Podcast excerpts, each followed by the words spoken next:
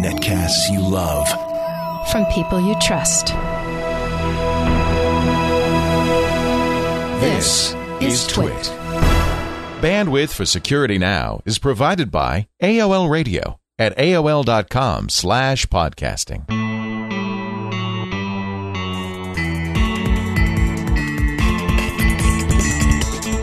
This is Security Now with Steve Gibson, episode 88 for April 19th, 2007. Your questions, Steve's answers, number 18. Security Now is brought to you by Astaro, makers of the Astaro Security Gateway, on the web at www.astaro.com. And by Nerds on Site. Looking to grow your IT service business? Find out how Nerds on Site can help. Visit iwanttobeanerd.com. It's time for another thrilling, gripping edition of Security Now, actually, because it's episode 88 divisible by four more than once. It's more than just a thrilling, gripping episode. It's the thrilling and grippingest of all your questions and Steve's answers. Thrilling and grippingest? Of all, yes. I like it. This grippingest. is grippingest. well, I, you know, I feel that way. I feel like they're really the, the most interesting episodes because they're so wide ranging.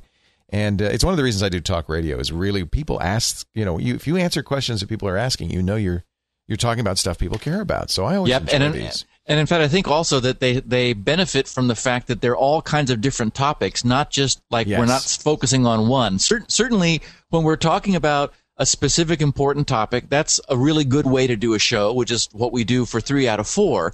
But I think also equally good is a, is a potpourri that involves you know users' questions and, and also their comments. I'm I'm finding people are now beginning not only to ask questions but to say things that are really worth sharing with everyone else. Yeah, so we're absolutely. mixing a few of those in too. We have very smart listeners, um, and in fact, it kind of surprises me that people, intelligent people, experts Oh. in this field, are listening to what we're doing. Isn't that nice? Doesn't that feel I'm, good? I'm, it does. I'm almost a little bit embarrassed by it. It's like, I oh, it's just our little this this little podcast we're doing.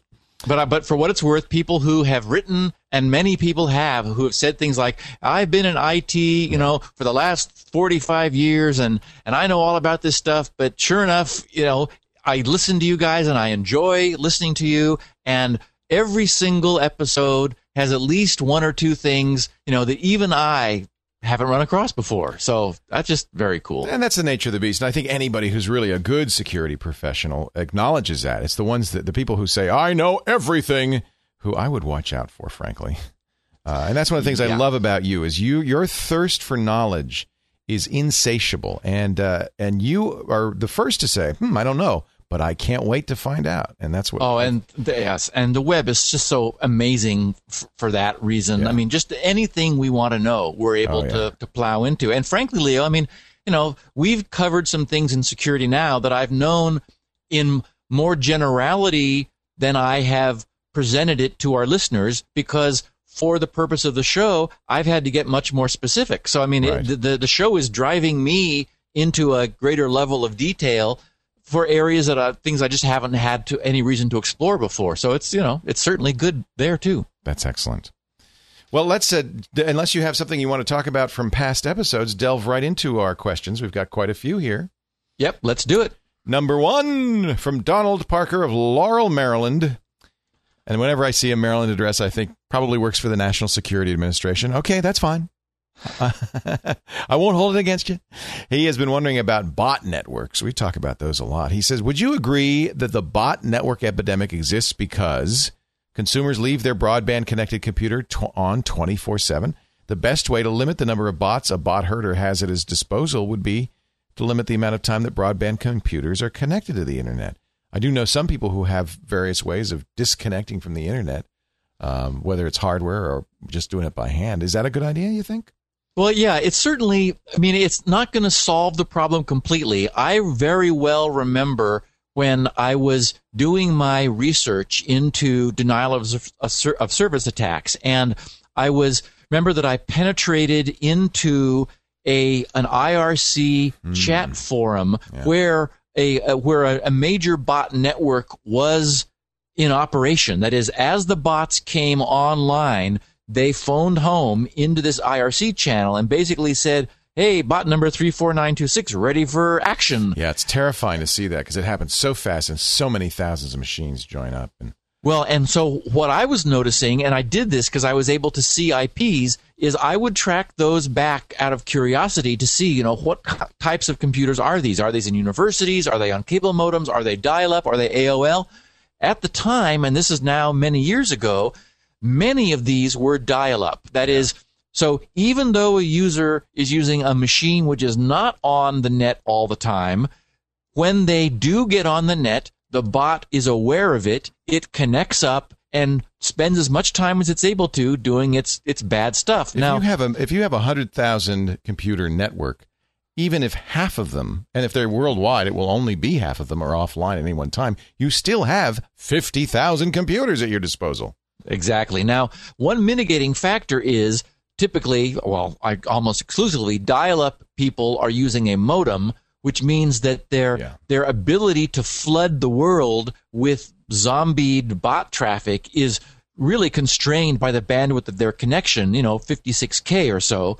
So, uh, or typically, but but certainly broadband users are a much bigger problem because they've they've got much more upstream bandwidth at their disposal. And I mean, I don't really disagree w- with our our our questioner here, Don Parker. He's right that always on computers on broadband connections that's the worst possible scenario for from a from from a being attacked standpoint but it's you know it's it's basically it scales back as people turn their machines off and or as they have DSL that- has has a lower rate than than cable modem typically and so forth so it's it's really sort of a sliding scale Yeah, yeah. In other words, um, it just makes things worse but it wouldn't eliminate the problem it's not altogether going to get rid of it. Yeah, right Yeah, I, I have to say I agree. Uh, intrepid listener Matt in New Zealand made a disturbing discovery. I just wanted to let you know your topic on XSS cross site scripting inspired me, uh oh, to check whether my bank's website was vulnerable. It turns out it is. Oh dear. oh dear. And as if that weren't bad enough, they do some silly things with their session ID cookie. These two flaws combined allow an attacker to craft a URL which, if visited by a customer, will load a persistent cookie into their browser, even if the customer doesn't log in after clicking on the link.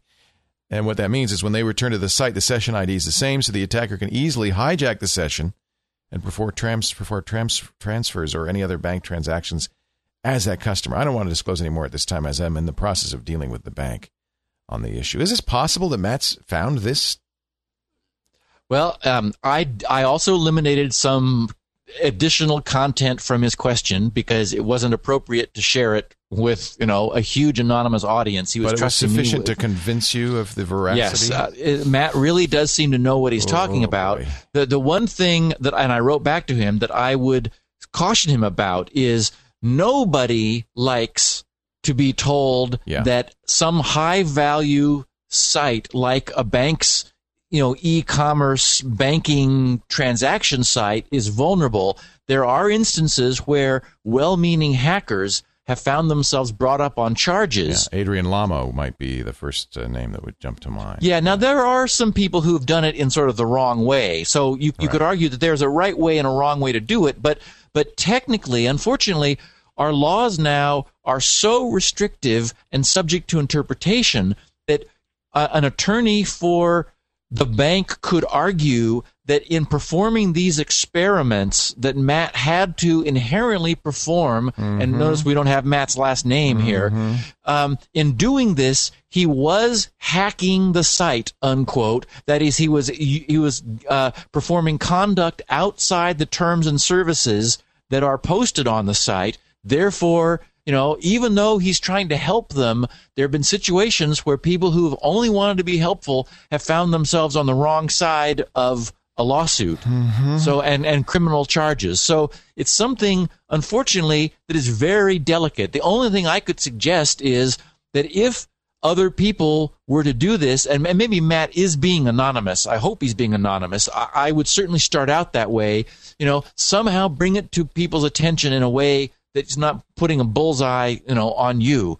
But it is really interesting that he you know, he did some poking around after listening to last week's or two weeks ago our our cross site scripting episode and apparently discovered a vulnerability. Unbelievable. Amazing. Yeah. Wow.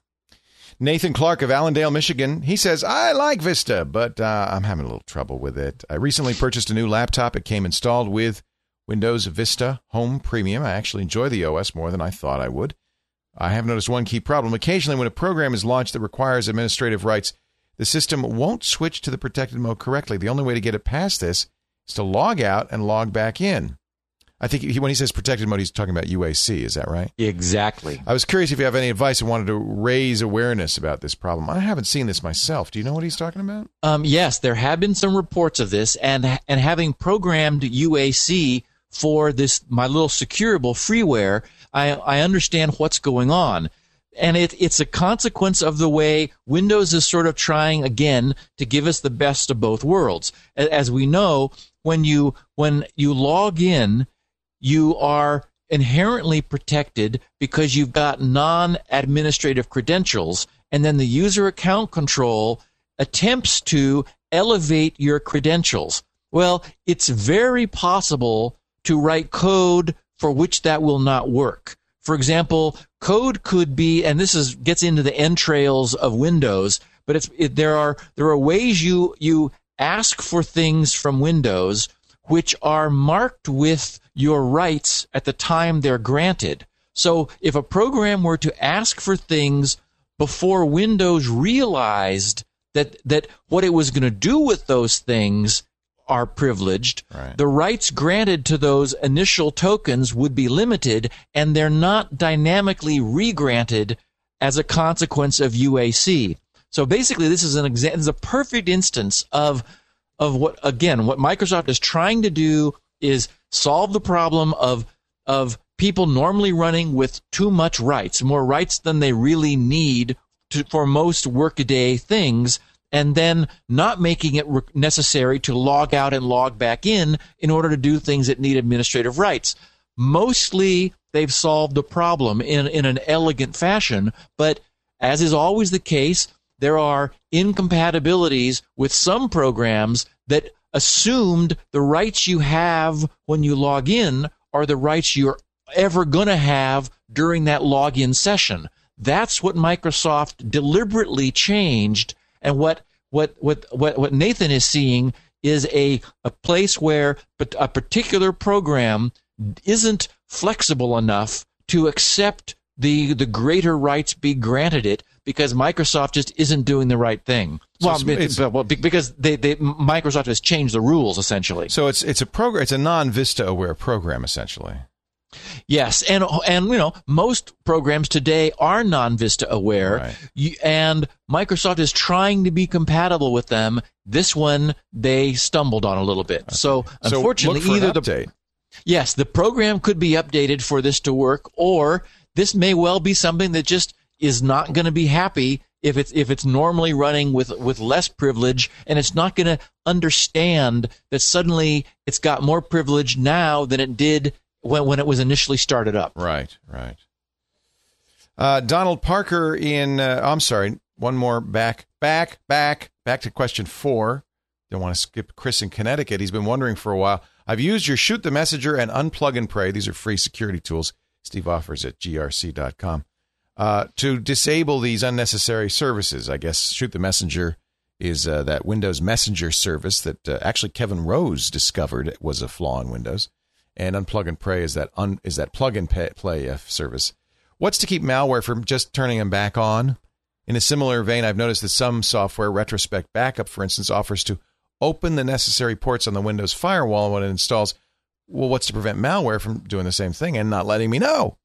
I know that once malware is running, all bets are off, but some of these measures are ideally supposed to help control the damage. Are they helpful or are they just window dressing? Oh, good question. I thought it was a great question. Yeah. Okay, first of all, um, most of the things that I was doing during pre XP and and and also now pre Vista, that is, you know, through through before XP, but all through XP, I was doing some some quickie little freeware in some cases to fix a problem, often to turn off a service that Microsoft had running by default, which was known to have security vulnerabilities. So, you know, shoot the messenger turned out to be a problem. Not only was it causing pop-ups on user systems, but it turns out that because it was a service with a an open listening port that was just collecting anything that came in, there were ways that it could be taken advantage of.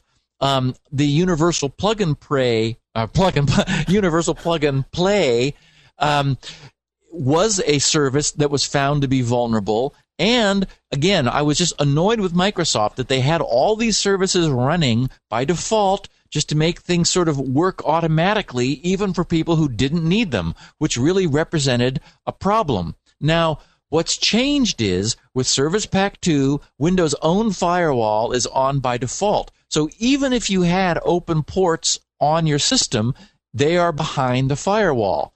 Now, the beautiful aspect of the second part of this question is he's talking about how some programs are able to programmatically and silently open ports through the firewall. That's absolutely true. And it's one of the reasons that having a router is still a good thing, even if you've got a PC with a personal firewall.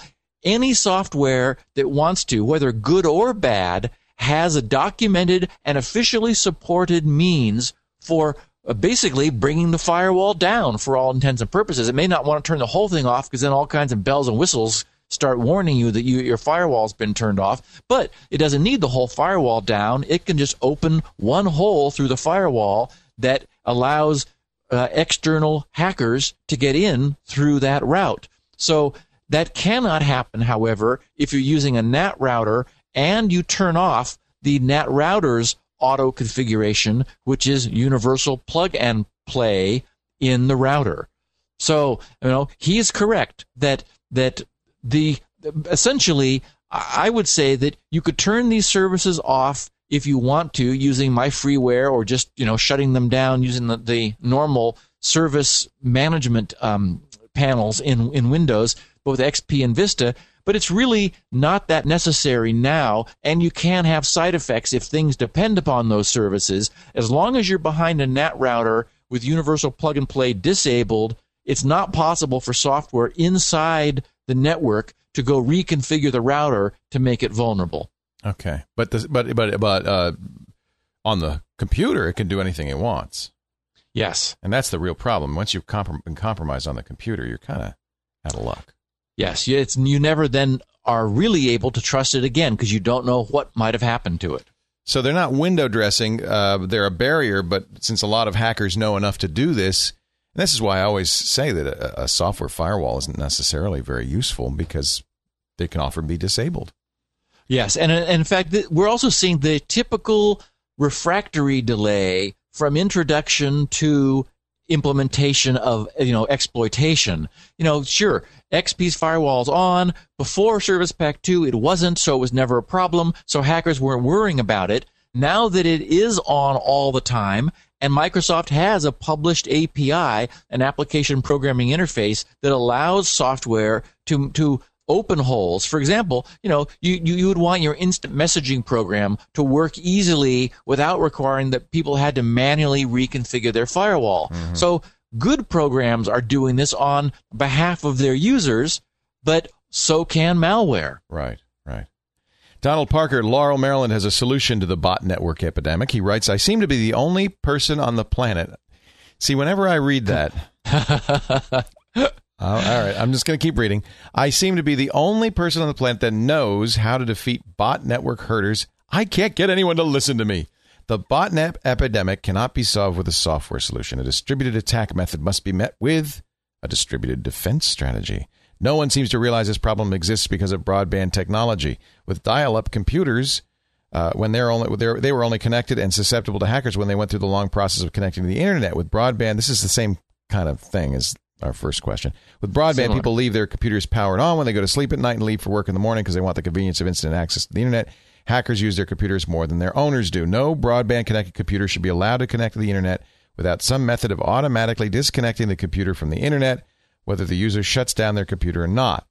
If hackers don't have so many potential bots at their disposal, the threat would dis- decrease significantly and cyber law and order would be restored. Steve, do you want to just shoot this down now, or yeah? Well, we we actually did. I, I guess I covered the first. The, I covered this in the answering the first question much more thoroughly than I had intended Right. to in the first Right. question. Right. Thinking, uh, you know, thinking of, of of this question. Basically, he's just saying that that broadband connected machines are the problem and that they should not be left turned on or connected.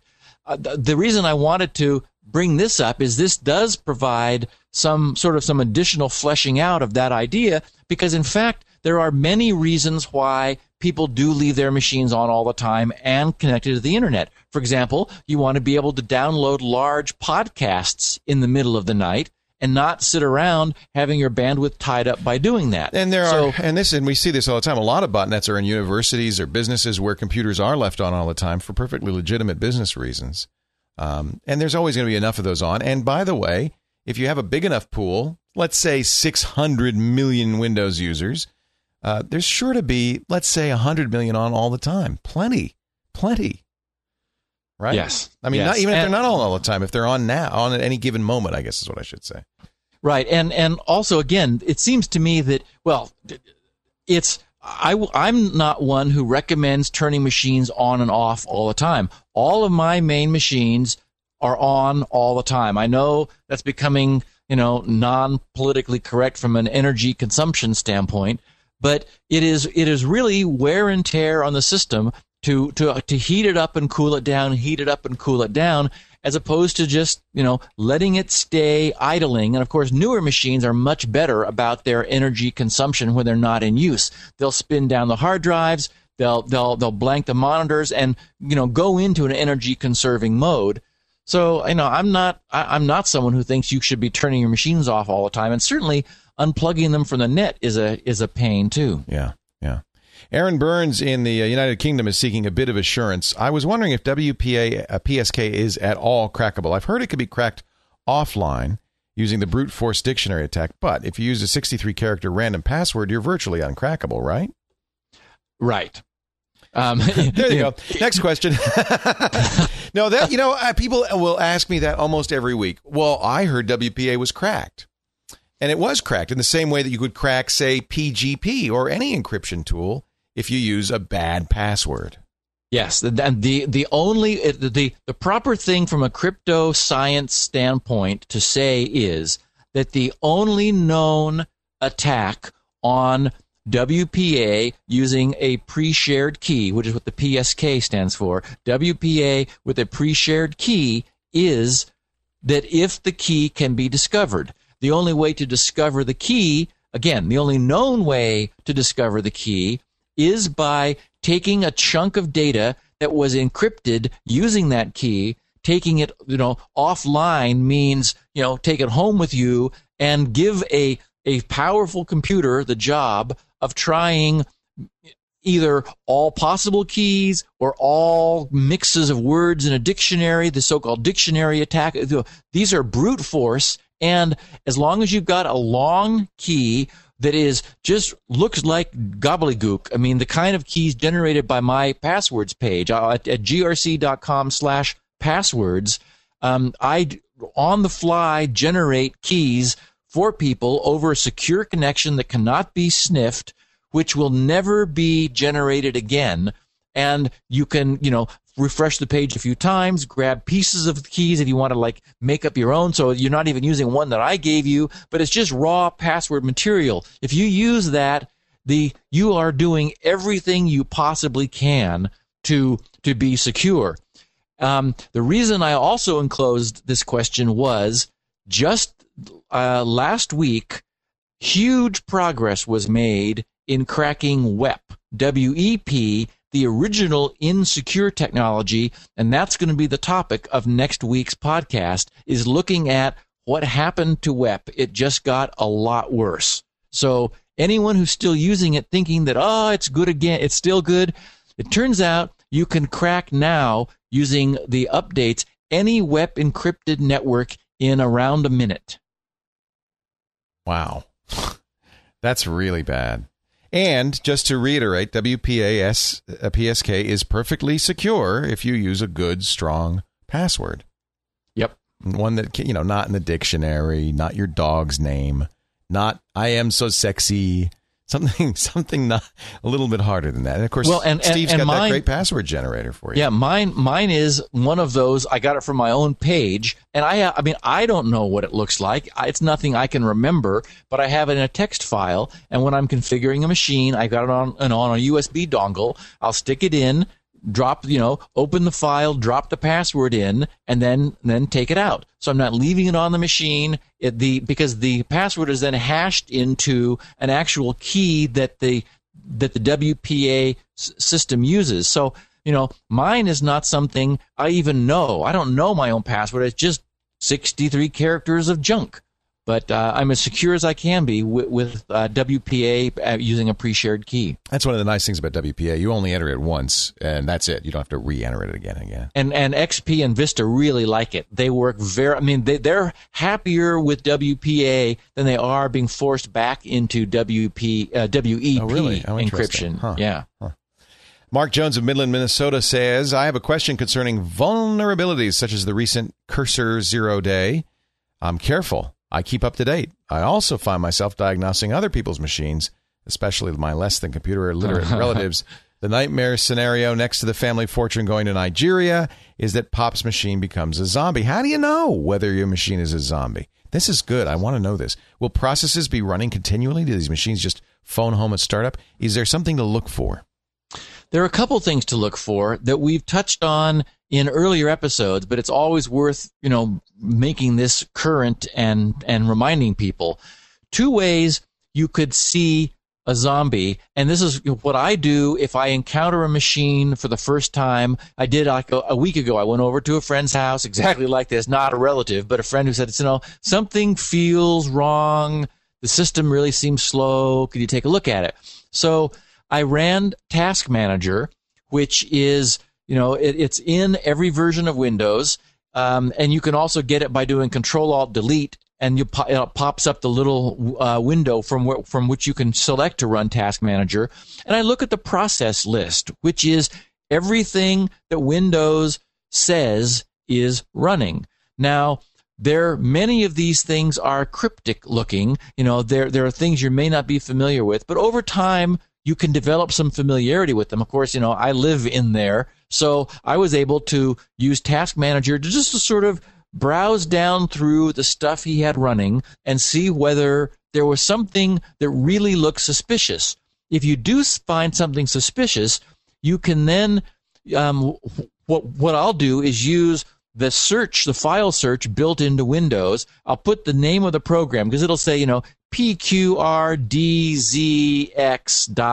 It's like, okay, well, that one doesn't ring a bell. So I'll I'll just cut and paste that or or type that into search, have it find the file for me in Explorer. Then I can right click on it and look at its properties, and the version tab will tell me who made it and almost always it's like, oh yeah, that's my, you know, the the Corel photo something or other, or it's the you know the driver that came with my HP scanner, or you know there'll be there'll be something that is immediately recognizable about that that then disqualifies it typically for like further concern. If it's not something that has a version tab and you can't recognize what it is, then even so, normally where it's located in the on, on, on your um, your your main system drive, that will often give you a clue. If in if when you search for it, it'll show you where it found it on the disk. It's like, oh, okay, well that's under a, an application that I installed a week ago, and so I know what that is. So that's so looking at the process list is is one good way. Now that fails if what you've got in your system is a has rootkit technology, because as we know, rootkit technology specifically is rootkit technology because it's able to hide itself.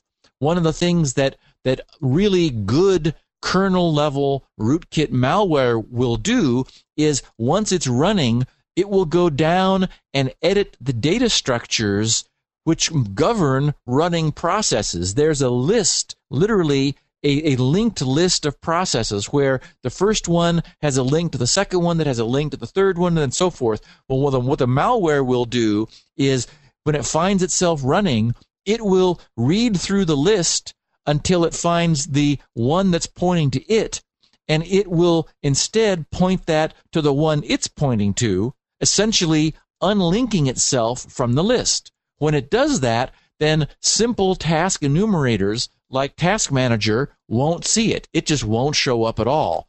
So, so while Task Manager is useful for sort of giving a, yourself sort of an appraisal of what's going on, it's not something you can absolutely count on, but it works more often than not enough so that it's something, it's like the first place I always go. The second way that something that is running in your machine and playing with a network will show up is with the so-called netstat command, which we did an entire episode on. So um, essentially, there are commands you can give when you open a DOS box window, uh, the netstat followed by some parameters that will quickly show the the activity, the network activity of your various um, network using programs, processes again, running in the system. And you can see if ports are open, if connections are made, and using the proper commands in XP and Vista, it will show you the name of the process doing the communication. Now, what's cool about that is many fewer processes should be listening with open ports or talking. So, so NetStat can be used to narrow this down dramatically. And I would refer people back to the, the episode that we did entirely on NetStat. Anyone who wants to, a little refresher on this, we really gave it good coverage uh, about a year ago. Yeah, uh, so there really isn't like um, Norton antivirus or something for detecting invasions. There's just too many possible ways you could be co-opted. Yes, and there are always things that are happening before the AV companies are up to speed, and that's what bites people. Yeah, yeah, yeah. back Baback, buyback. Oh, by the way, I think AVG, the folks who do the free antivirus, have just announced a free uh, anti-rootkit. Although there's several other choices as well, but it's nice to have another anti-rootkit or at least a rootkit detector. The more, the merrier. Yeah. But back in San Jose, California, asks, I was wondering if you could comment on which hard disk defrag and maintenance tools you prefer. I'm referring to tools that run under Windows. What do you use to defrag and maintain your disk besides SpinRite? well, certainly SpinRite for sector level maintenance. Um, there is a defragger that you'll know well, Leo, probably. It's still around, and it's my favorite. Uh, it's from a company called Golden Bow Software. Oh, yeah, that's still around. That's VOpt. Yeah, that's the yep. one that uh, Jerry Pournelle would just sing the praises of. Yes, and I'm still doing so. I've become less and less impressed by Microsoft's defragging.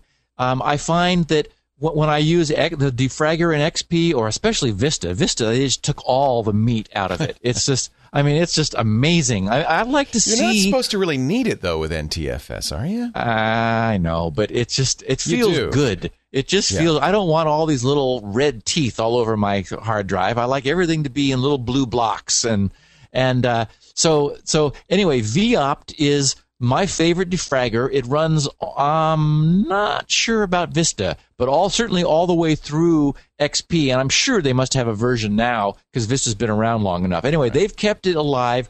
It does a very good job. It's got a whole bunch of really nice features. The the thing that's built into Windows, there's a disk cleanup, which is something I also recommend that, that people use because it, it empties your trash. It it uh, throws away a whole bunch of, of the the cached stuff that your um, that your Internet Explorer browser has downloaded. I mean, in many times, in many cases, hundreds of megabytes of of just stuff you really don't need. And so when when you run this, it will get rid of that stuff. VOpt has even, an even more thorough version of that that that does a better job, a deeper job of cleaning up the the really the debris that the systems accumulate over time. And it is the case also that that defragging your system will mean less wear and tear on your hard drive. It's the head moving oh, which interesting. Oh. which create wear and tear, and that's what causes heat. If a drive is just sitting there idling or not moving the head a lot, it will run cooler than if the head is flying back and forth all over the place. I, so, I, I, you know, it's a it, it is possible to over defrag and make it worse. In other words, you shouldn't run these things every day. Because Yes, then, then I- you'd I be would- doing the opposite. You'd be you'd be over exercising your drive. Yes, you, you you'd be putting the drive through more work than it wants. And there there is also something a sort of a spin right ish benefit to defragging, and that is that it does cause your system to revisit areas of the drive Right. and it allows the drive to see that it's got problems that it might otherwise otherwise not be aware of. SpinRite, of course, does it from zero to 100%. I mean, it does the entire surface. Defragging doesn't guarantee you that, but it's another sort of a good thing to do. Just sort of, you know, shake the dust loose from the drive. And by And, the way, uh, a VOPT is available uh, for Vista. Does work with Vista. Forty dollars at Very cool. vopt dot. Now, the other one that I love is is a funky program um, f- called Space Monger. S P A C E M O N G E R. Um, there was a program that I was using for years called Drive Mapper. Yeah, yeah. and, and this is a, a really cool visual technology. Imagine that you, and, and, it, and it, it's visualization, which is what I love about this.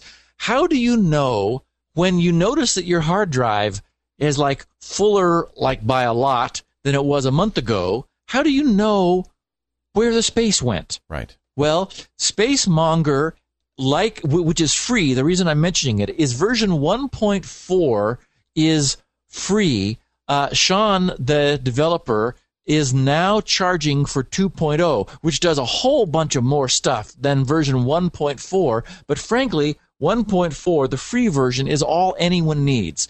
If you just put SpaceMonger into Google, it'll find it for you.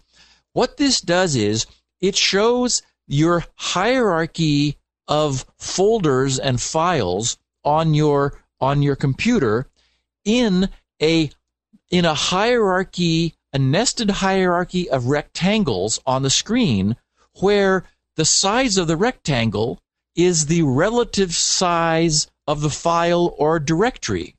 So when you let this thing run on your computer, the first thing you'll see is like big chunks of stuff, which are like, you know, uh, videos you downloaded three years ago and forgot about, or a, a whole tree of of um, audio wave file songs buried deep under my documents, my songs, my audio albums or something, you know, way down, sort of off the chart, but there it is sitting there occupying 650 megabytes per CD, and you just forgot about it. So what, what's so cool about Spacemonger, and this, in fact, this is the thing I also use.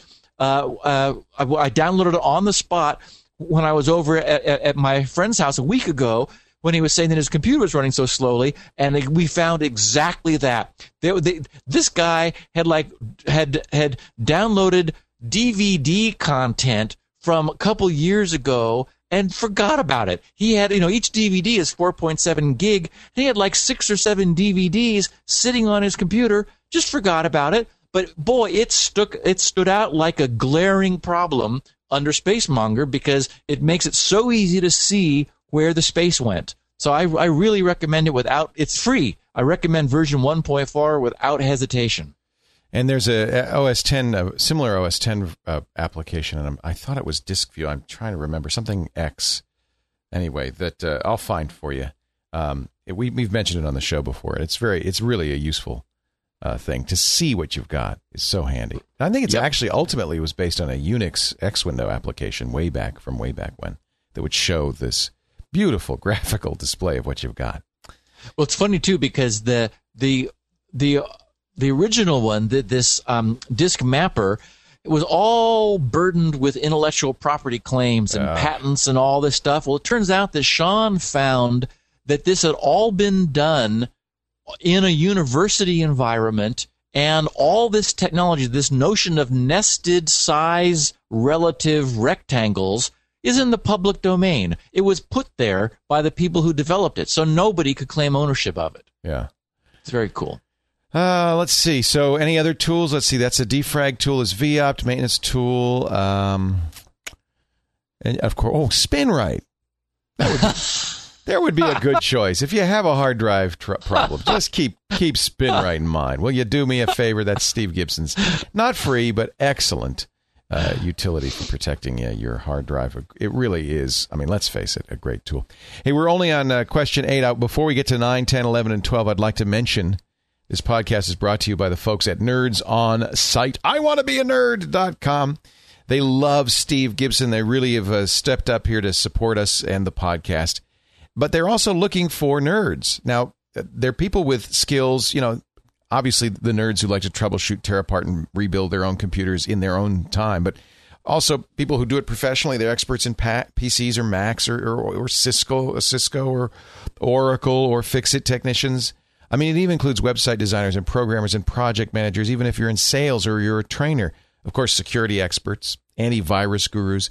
If you're in the business of helping people with technology, uh, you should know about Nerds on Site. They're, nerds are independent contractors, so you can be in business for yourself, but not by yourself. They help you run the business. They're all over the uh, the country, all over the world: Canada, U.S., Mexico, England, Australia, South Africa, Bolivia, and more countries all the time. If you're a nerd and you love working with people, go to iwanttobeanerd.com and register for a nerds only meeting in your area today. Or you could also go to Security Now. Uh, twit.tv slash SN, and there's a link, uh, a big banner ad there for them. Nerds on site. We thank them for their support and invite you, remind you to visit iwanttobeanerd.com. Question nine, John in Katy, Texas. I'm on a small corporate LAN with a Cisco router and a separate stateful firewall. Woohoo! How can I allow outbound SSH connections but block the building of outbound tunnels. Oh, to defeat my proxy firewall settings. Outbound SSH tunneling seems like a great way to exfiltrate data. People do it all the time. It's a great way to build a tunnel, and then, you know, the, the IT guy can't see what you're doing. Yep, and there is nothing he can do about it. No, if you're going to allow outbound SSH, you're allowing tunneling. Yep. The only thing that, well, I mean, the only thing I could imagine doing would be to try to get control of your clients. But even the client firewall on the computer, it's going to see this connection originating from inside and allow it to go outbound. Right. So it'll go through the client firewall, through the corporate firewall. And, you know, if he wants to allow outbound SSH, SSH connections, then you know, they can be tunnels, and because they're inherently encrypted, I mean, there's no way to see inside those. Tunneling is absolutely possible. Yeah. The only the only thing I could imagine would be, and this is you know hard to implement and and sort of at, at corporate level would be if he were to proxy SSH and forced his users to use a certificate that the proxy server had then essentially that would allow him to, to perform a corporate authorized man in the middle attack, essentially terminate the SSH connection at the corporate firewall proxy, decrypt it, filter it, and then and then establish a second leg SSH connection out to the remote destination. So basically you would be breaking the tunnel open, running it through permission filters and then reassembling it, you know, connecting it back into a tunnel and sending it out. Hmm. But again, it's you know, it's possible, but it's certainly not something easy to do. So yeah, I mean, eh, he really could use a corporate VPN or something else like that. That would be probably a better solution, right, than setting up well, SSH. Yeah, but a corporate VPN, Same I mean, a problem. VPN is a tunnel. Yeah, it's an Same encrypted problem. tunnel. You, if you allow that to happen out through your firewall, you have no way of monitoring what your users are doing. Yeah. Jason Anderson in Wisconsin is a savvy webmaster who got caught by cross site scripting. Oh, no. This is, the, the, the, this is the one I referred to last week, Leo. Yeah, I heard your last podcast on cross site scripting. My ears perked up when you said that Webmin had a vulnerability. Lots of people use Webmin. Uh, I have a server that runs Gentoo Linux, and it recently became compromised because of this Webmin vulnerability. Wow. Uh-huh. I installed it and forgot about updating it. See, this is what happens when the newer versions exactly. came out. And a hacker found my user credentials in Webmin, SSH'd, oh boy, into my server. They then proceeded to set up a phishing site in one of the subdirectories of the Apache server. The phishing site was a PayPal site. After a week or so, I got a call from Roadrunner saying that I was hosting a phishing site on my web server and the domain name was being revoked. I logged onto my server, removed the phishing directory. I then checked the bash history to see if they did anything else that would compromise my server anymore. Remember, though, folks, they're going to change these bash logs and the other logs. I also take a look at the SSH logs, saw that it wasn't a brute force attempt. They just logged, they logged right into my server with the right credentials the first time.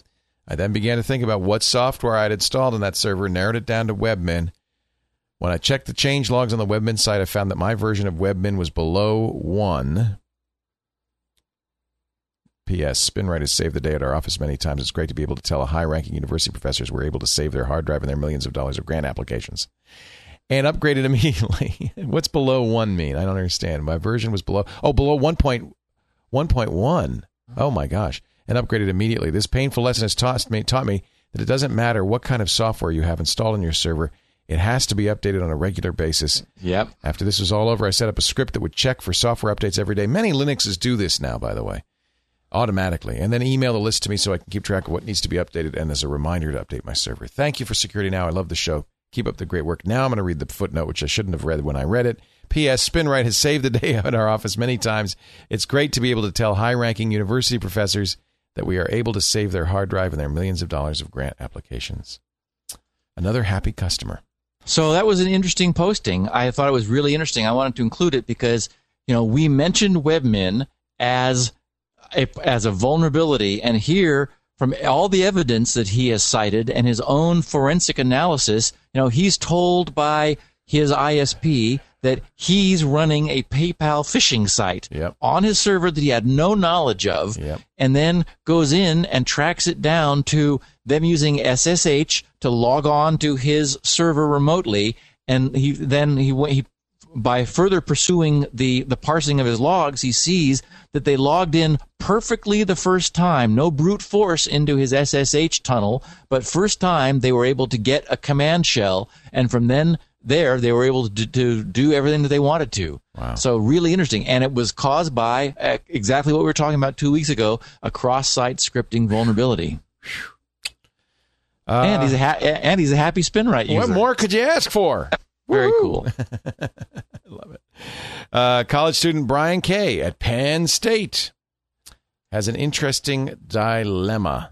I've been playing around on my Mac lately, and I've recently installed Vista into Boot Camp to see what's going on with this latest version of Windows. Of course, why not? Uh, I was also playing around with Shields Up. I noticed that the IP it showed is the same IP I have in my computer. I'm in a college dorm, and I had to give them my MAC address and such to set up, while they gave me a static IP to use.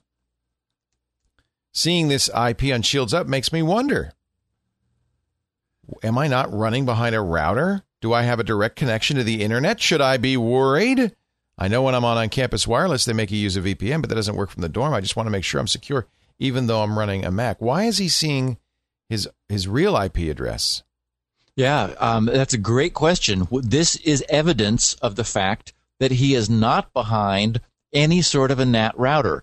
When he's using Shields Up, when when any user is using Shields Up, the IP that Shields Up shows, you know, my free security testing facility is the public IP from which Shields Up sees a, a, a connection coming to the server. That should be the So- router address, right?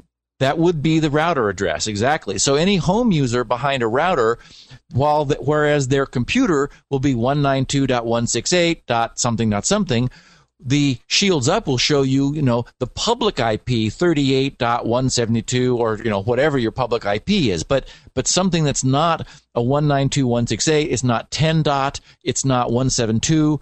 It you know it, it's it's a public facing IP.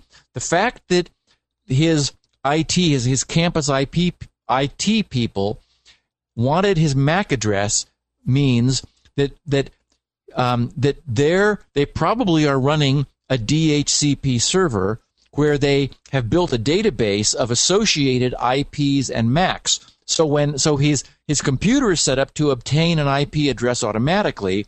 When it does that, it says, "Here's my MAC address. What's my IP?" Well, they're giving him a public IP which they've associated with his MAC address. That's wrong. That way, sh- that, is that misconfigured? No, it, it could just be the way their campus network is set up. I mean, they must have a big network where they can afford to give public IPs to the students in dorm rooms. They have what we call static IPs. Yeah, I mean, it, it's like a it's a cool real IP. Now, The problem is, of course, you don't have the protection that we're pretty much now taking for granted is going to be between users and the internet in, in the form of a NAT router. So it does mean that that you know he asks, what does this mean? Am I vulnerable? Well, you know, it means you are entirely dependent upon your software firewall running in your computer. And that would make me nervous.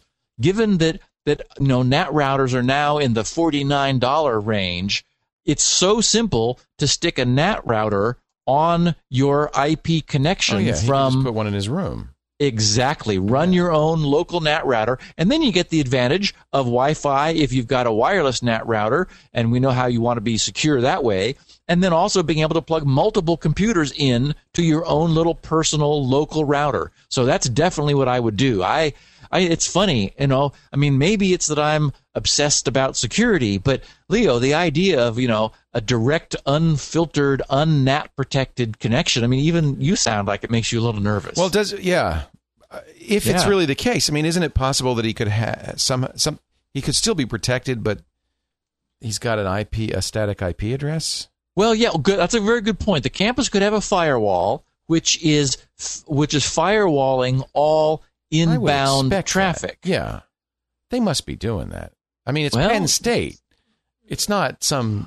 it's not Podunk It's, State. no, it's Penn State. They, are, I'm sure they're doing that. I can't believe they wouldn't be. But of course, we know we can never assume that anymore. A lot of strange things Yeah. happens in universities. Yeah. Yep. Um, wow. Victor, you know, oh, I know why they do this. Well, they don't need to do it to do this, but I think maybe this is kind of to tell people, hey, if you are going to do uh, file sharing or anything illegal on our network, uh, you're you're kind of out there uh, with your personal IP address. Maybe that's why they do that Oh, that's interesting. Yeah. because you know they're filtering it. Question anyway, I just just a thought. Mm. Question twelve. Victor Rodriguez of Arvada, Colorado asks: I was listening to your episode about cross-site scripting. Couldn't help but wonder why someone would want to use my browser when I visit a given website to seek out and find cross-site scripting vulnerabilities on other websites. Oh, he's talking about what was it? Jok- Jokio? Jokit? Yeah, yep. Why wouldn't they? Jikto. Jikto. Why wouldn't they just seek out those vulnerabilities from their own systems? Well, of course, the, the reason is that they would rather not expose themselves to anyone backtracking. And they, essentially, they've they've turned your machine not into a malicious traffic generating zombie like so many DDoS or spam generating systems are. They've turned your machine, your browser, using browser scripting into a vulnerability scanning system so that if anyone sees, hey, wait a minute, somebody is poking at my web server looking for cross-site scripting vulner- and, and other sorts of vulnerabilities, well, as we know, it's not possible to spoof a TCP connection. You can spoof UDP packets like are used in, in floods, but you have to actually have your real IP connection known by the server who you are trying to exploit. So if they've got logs, they'll lock down your IP and could pursue you directly saying, we, we know what IP you are. They, they get a court order to force your ISP to release your personal data and the FBI will be knocking on your door. Well, there's So, I also, mean, there's a second value is uh, you can you can assign an army to this task and have, Exactly. yeah you Exactly. can have a much more success because you've got millions of people out there doing your work. All working in parallel. Yeah, Yep. it's uh, the ultimate distributed computing without your permission. Yeah. Steve, we've gone through twelve. And we're on to episode 89 next week. Wow, you're going to get to 100 before we know it. I'm going to have to work on some great uh, prizes or something. I'm sure we can come up with something. I'll tell you, I will. Uh, I will say one thing. We want to thank our friends at Astaro Corporation who have been with us. I, you know, I have to look and see what episode they started on, but boy, more, far more than half. They've been with Episode us. 39. How do you know that? Holy moly! Wow, I'm impressed. Anyway, well, they've been with us now for 49 episodes, and and and for good reason. Almost a year. We're coming up on a year actually, uh, because people who care about security know about Astaro, or at least they ought to. The Astaro Security Gateway is is the greatest. A, a mix of security technologies, uh, best of breed, open source and commercial software covering all aspects of security in a simple, easy to use device. But boy, talk about the power. You get email security, including anti spam, anti phishing, dual virus protection for email, transparent encryption, so your clients don't even know that they're using email encryption. You get web filtering like content filtering, antivirus for the web, anti spyware, instant messenger, and peer to peer control. You get network protection too, firewall, remote access, SSL VPN, intrusion protection. I mean, this is all in one simple appliance. And not only that, as your business grows, so can Astaro, because Astaro will scale to up to 10 gateway devices. Pretty amazing, adding a, huge amount of capacity as you grow. By the way, home users, you also can use Astaro. Absolutely free. Download the free software you get now with the version 7. Not only get the base license, you get all subscriptions and Astaro up to date. Absolutely free too. ASTARO.com to, to uh, schedule a, a, a free uh, you know trial in your office so you can see how great this is. And it really is great. Call them 877 the number 4 ASTARO. 877 4 Astaro. They have won in, in 2006 Best Product of the Year from so many magazines, I don't even have time to list them. They are really the best. ASTARO dot com. Thanks so much for supporting Security Now. What do we do? We uh, know what we want to do next week, or uh, yep, yep. Next week we're going to talk about the a dramatic breakthrough in Wi-Fi security cracking, Uh-oh. the the WEP protocol, which used to take a long time to hack, now takes less than a minute. Boy. Oh boy. Well, we can talk about how that works. Ah, great. More security coming your way. We thank you so much, Steve Gibson. GRC.com is the place to go for the 16 kilobit versions of this show, the transcripts, the great free security software Steve offers like Shields Up Securable, and of course, lest we forget, the great SpinRite, the ultimate disk recovery and maintenance utility. If you've got a hard drive you need SpinRite, get your copy at grc.com. Steve, have a great week, and uh, we'll see you next time Sounds great. on Security Now. Security now.